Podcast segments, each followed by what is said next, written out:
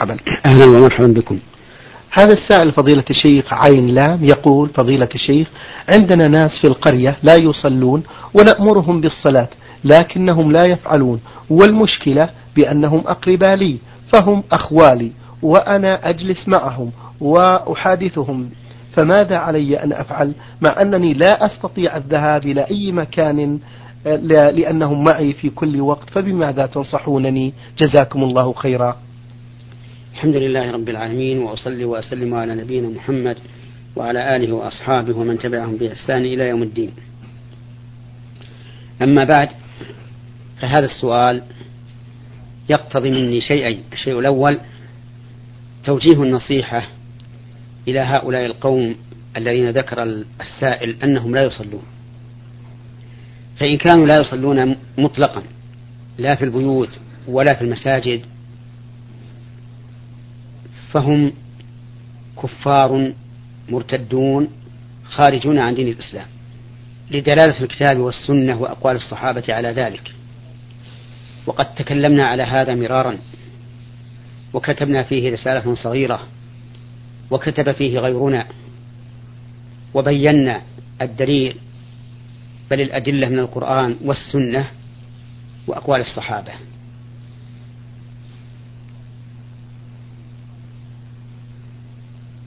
فنحيل القارئ إلى ما كتبناه في هذا الموضوع.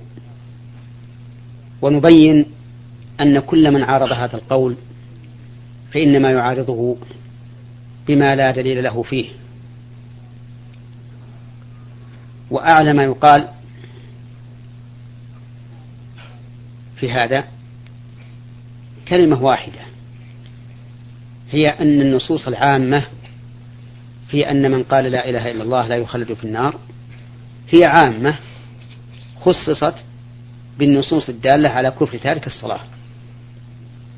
هذا إذا سلمنا صحة الدليل وصحة الاستدلال. فإن نقول هذا عام ونصوص كفر تارك الصلاة من القرآن والسنة وأقوال الصحابة التي حكى بعض الأئمة إجماعهم على كفر تارك الصلاة مخصصة لهذا العموم. وحينئذ يتبين ضعف كل احتجاج يحتج به المخالف في هذه المسألة. فأنصح هؤلاء القوم الذين تحدث عنهم السائل أقول اتقوا الله في أنفسكم.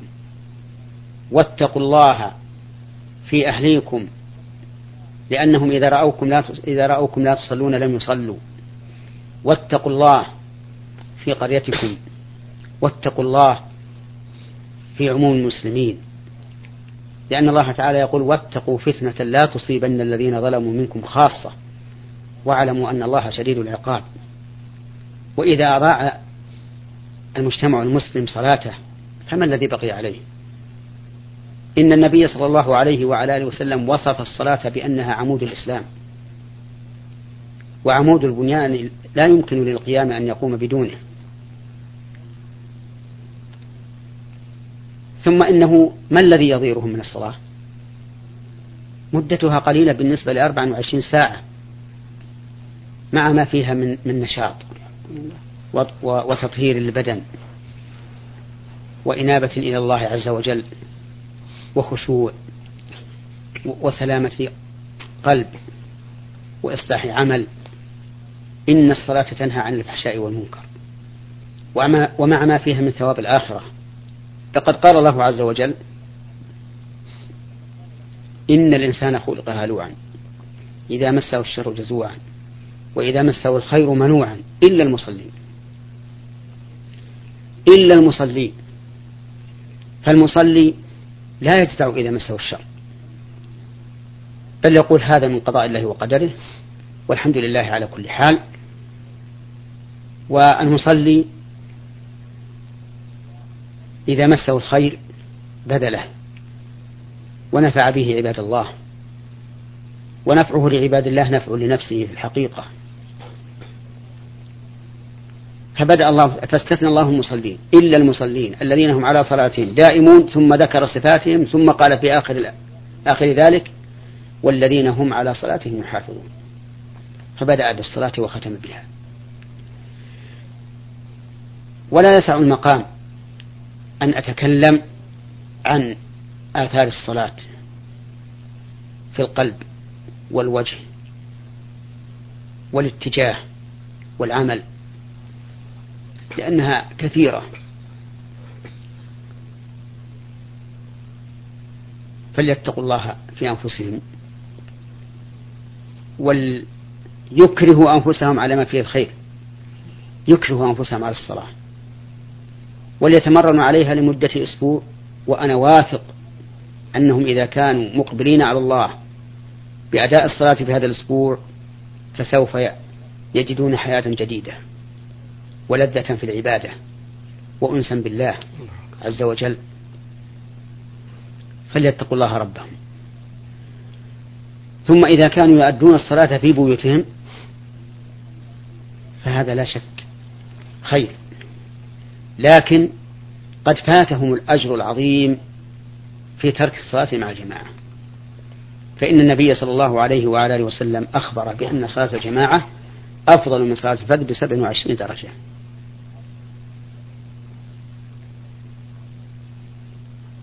أفضل من صلاة الفرد بسبع وعشرين درجة. وهؤلاء القوم فيما أظن. لو قيل لهم إنكم ستربحون في هذه السلعة واحد في العشرة. ليس سبع وعشرين في الواحدة واحد في العشرة. تتجشم المصاعب وشد الرحال لتحصيل هذا المكسب. فكيف بمكسب الآخرة الذي هو خير وأبقى؟ ثم إنهم إذا فوتوا الصلاة مع الجماعة كانوا متشبهين بالمنافقين. كما قال النبي صلى الله عليه وعلى آله وسلم أثقل الصلوات على المنافقين صلاة العشاء والفجر. ولا يعلمون ما فيهما لا اتوهما ولو حبوا. ثم إنهم إذا تخلفوا عن الجماعة كانوا معرضين أنفسهم للعقاب. لأن القول الراجح من أقوال أهل العلم في صلاة الجماعة أنها واجبة. وأنه لا يجوز التخلف عنها إلا من عذر. هذه نصيحتي لهؤلاء القوم الذين تحدث عنهم السائل. أما أما الجواب على سؤاله فأقول إذا كان أقاربه هؤلاء لا يصلون مطلقا وبذل لهم وبذل لهم النصيحة تلو النصيحة ولكنهم لم يمتثلوا فالواجب عليه هجرهم والبعد عنهم فلا فلا يسلم عليهم. ولا يجب دعوتهم ولا يدعوهم إلى بيته وليصبر على ذلك فإن الله تعالى سيجعل له فرجا ومخرجا. لكن مع هذا أي مع هجرهم لا ييأس. يدعوهم ينصحهم إما بالمشافهة أو بالمراسلة. فلعلهم مع كثرة النصح يهتدون إلى ما فيه صلاح دينهم ودنياهم. اللهم آمين. نعم. بارك الله فيكم فضيلة الشيخ. السائل يقول أسأل عن الركعتين بين الأذانين يوم الجمعة. ما هي؟ وهل تنطبق على الحديث بين كل أذانين صلاة؟ الركعتان بعد الأذانين في الجمعة ليست مشروعة. والأذان الأول يوم الجمعة نعم. إنما هو لنداء البعيد. حتى يهيئ نفسه ويحضر قبل أن يأتي الإمام. فمن جاء بعد الأذان الأول ودخل المسجد فليصلي ركعتين أو ما شاء حتى يأتي الأذان الثاني. وأما من كان في المسجد فلا يصلين بعد الأذان الأول. وأما حديث بين كل أذانين صلاة فالمراد بالأذانين هنا الأذان والإقامة. يعني أنه إذا أذن فصلي بين الأذان والإقامة.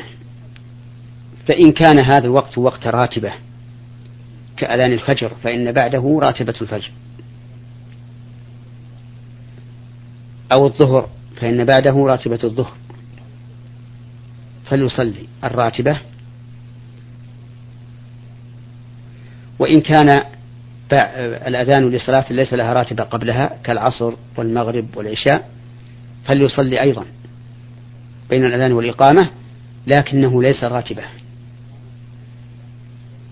ولهذا قال النبي صلى الله عليه وعلى آله وسلم لمن شاء. بين كل أذاني الصلاة لمن شاء. كراهية أن يتخذها الناس سنة راتبة. لكن كما قلت لك الفجر له سنة راتبة قبل الصلاة أي بين الأذان والإقامة وله والظهر له راتبة سنة راتبة بين الأذان والإقامة. نعم.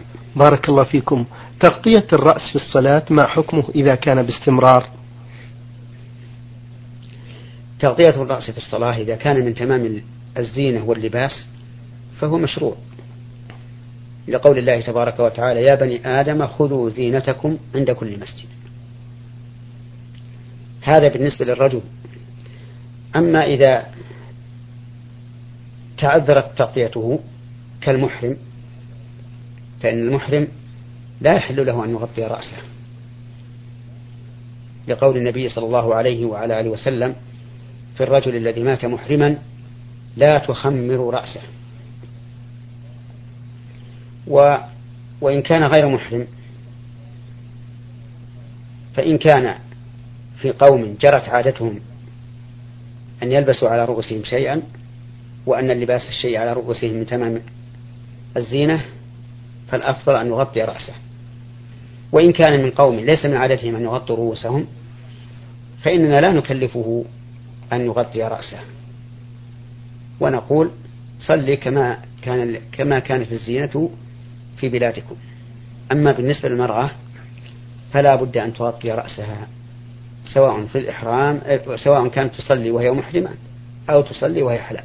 يقول هذا السائل آه، في صحيح مسلم هناك حديث فيما معناه بأن الرسول صلى الله عليه وسلم كان يستمع إلى الدف أو الصفير أو الغناء حسب التفسير. إيش إيش؟ يقول بأن الرسول نعم كان يستمع إلى الدف أو الصفير أو الغناء حسب التفسير الحديث.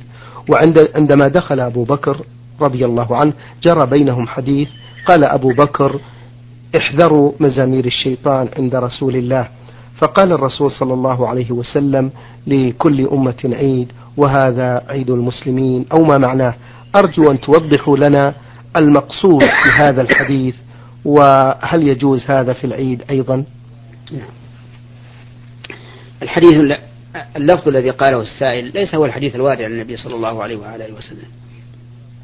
إنما دف وغناء.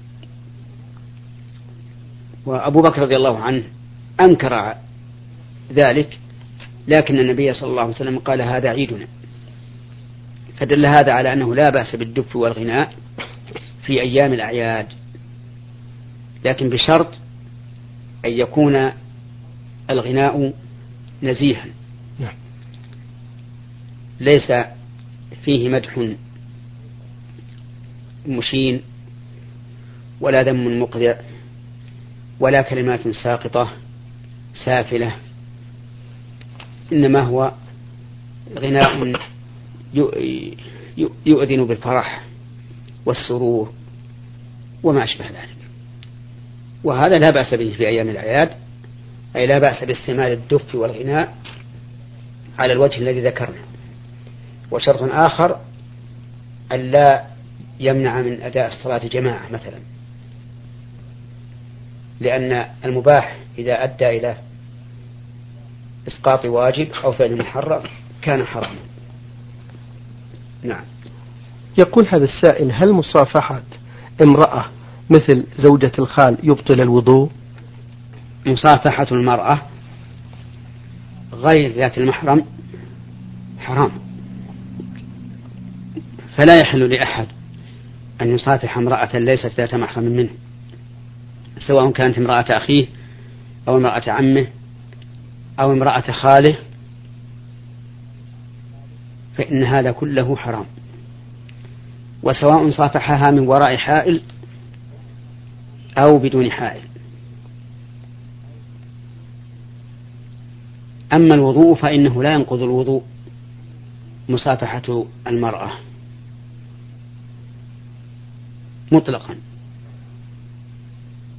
ما لم يكن لشهوة وينزل منه مذي أو مني.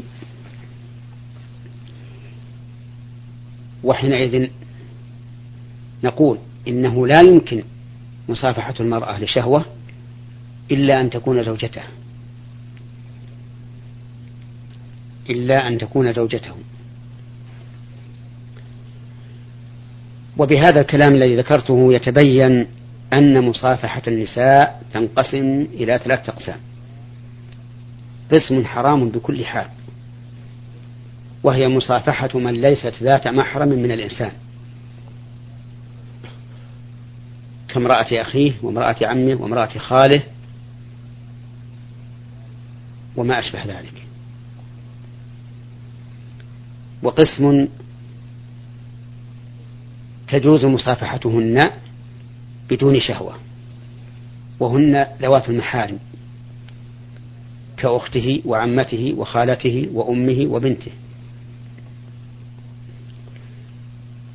فهؤلاء تجوز مصافحتهن بشرط أن لا يكون هناك شهوة وتلذذ بالمصافحة. القسم الثالث من تجوز مصافحتهن بشهوة وبغير شهوة وهن الزوجات. فإنه يجوز الإنسان أن يصافح زوجته بشهوة أو بغير شهوة وكل هذه الأقسام لا تنقض الوضوء. إلا إذا صافح زوجته بش... يعني إلا إذا نزل منه شيء مذي أو مذي أو مني فإنه ينتقض وضوءه بما نزل. وإذا كان منيا فإنه يجب عليه الغسل. نعم. بارك الله فيكم. ما حكم المداومة على سنة العصر القبلية وعدم آه، تركها أو التمسك بها. قال النبي صلى الله عليه وعلى آله وسلم بين كل أذانين صلاة. بين كل أذانين صلاة. بين كل أذانين صلاة ثم قال في الثالثة لمن شاء كراهية أن يتخذ الناس سنة.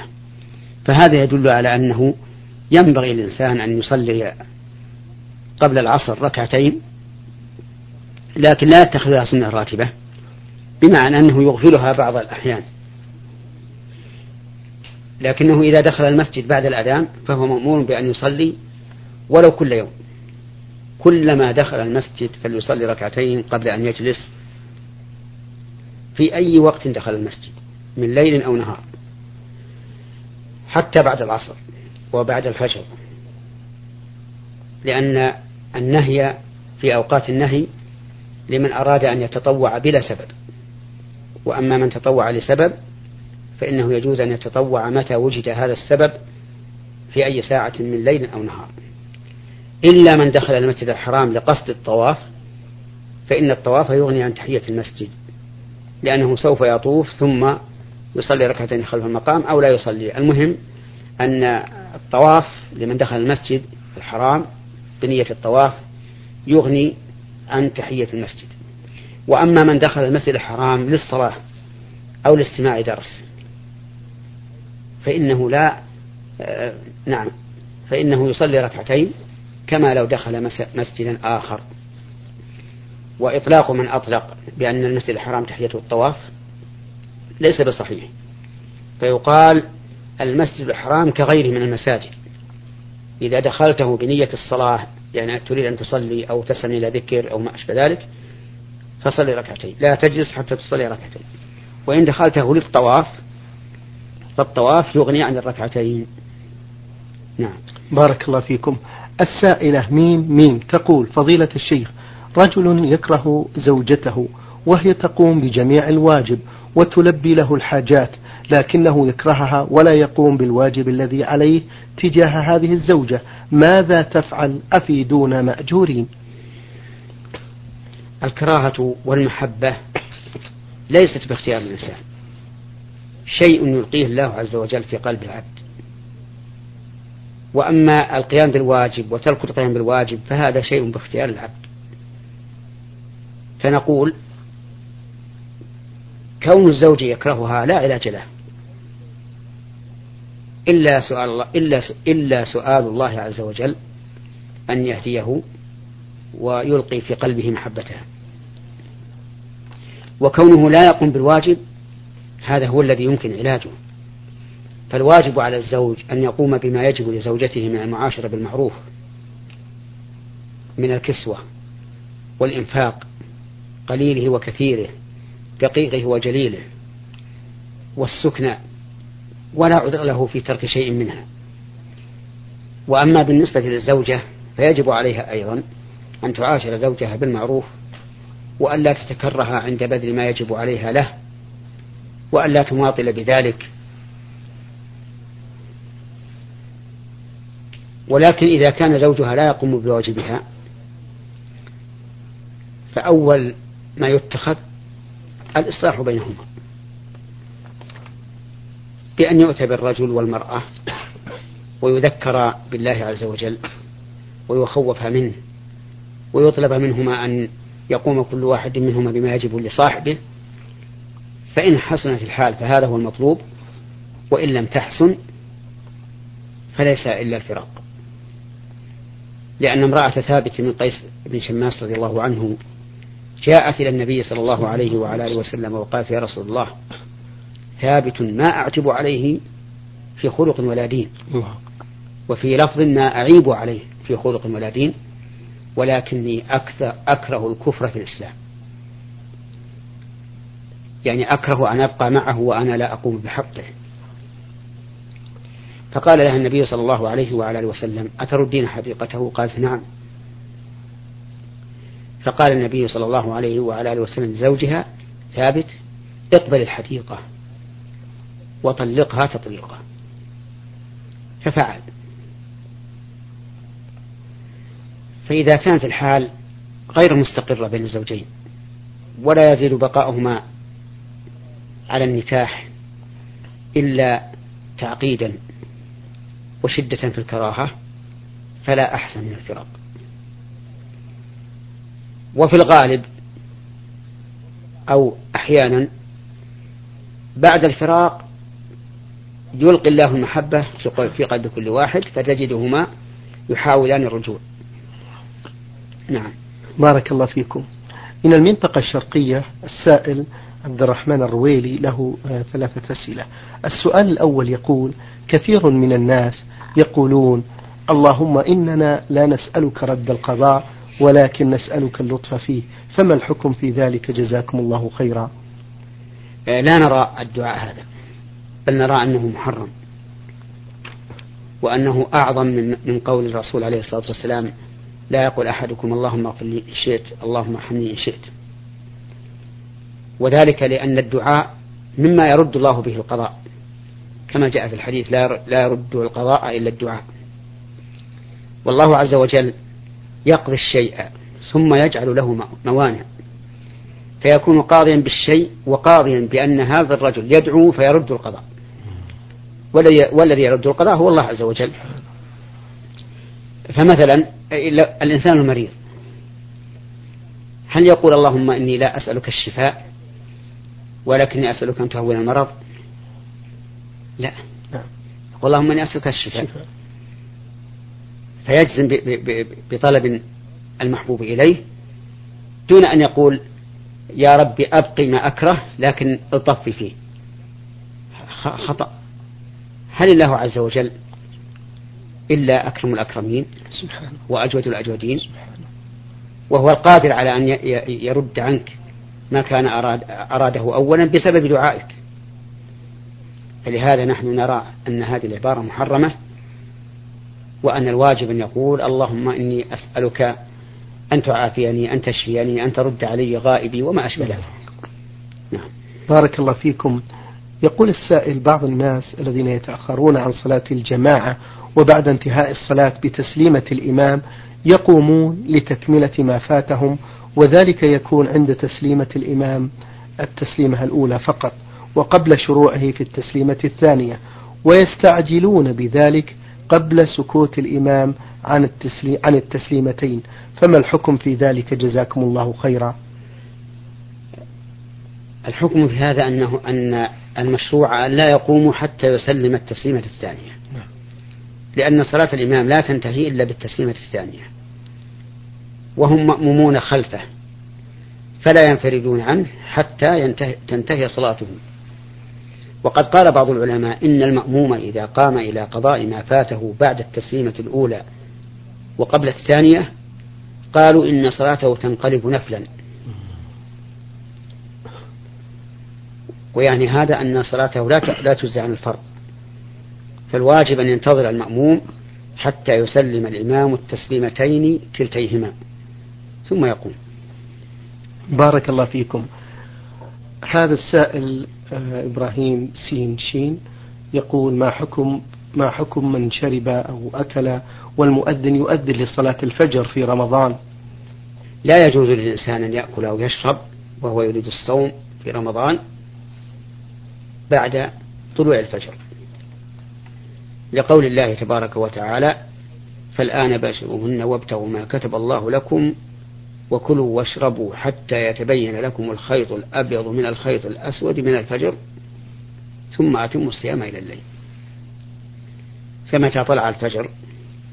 فإنه يجب الإمساك على الصائم في رمضان سواء أذن أم لم يؤذن. فالعبرة بطلوع الفجر.